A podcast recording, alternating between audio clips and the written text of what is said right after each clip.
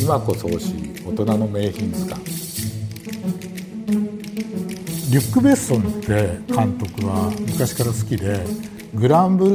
ーを撮ってた頃から大好きであそこの舞台になった場所に行きたくてシチリアまでロケに行ったことがあったんですけど、まあ、あのレオンは舞台が彼にとっては初めてのニューヨークであの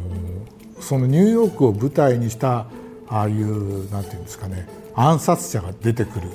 こう映画って結構あると思うんですけど、まあ、その中でもレ,、えー、レオン本人はすごいストイックなスタイルしててでこれを書くためにもう一回見たんですけど結構今っぽい格好してるかなっていう。例えばパンツはいつも短くて白のソックス履いてドクター・マーチンの靴。ドクター・マーチンの靴ってなかなかあの見てて分かんないんですけど1回だけ靴のアップが出てくるんですよね。警察署であの、えー、マチルダを助けに行くし。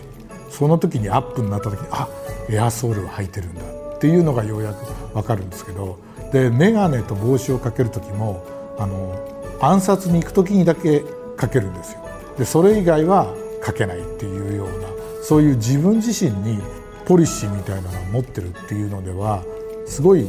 男として魅力があふれるなっていうことがあるのとあとこの MA1 は、まあ、あの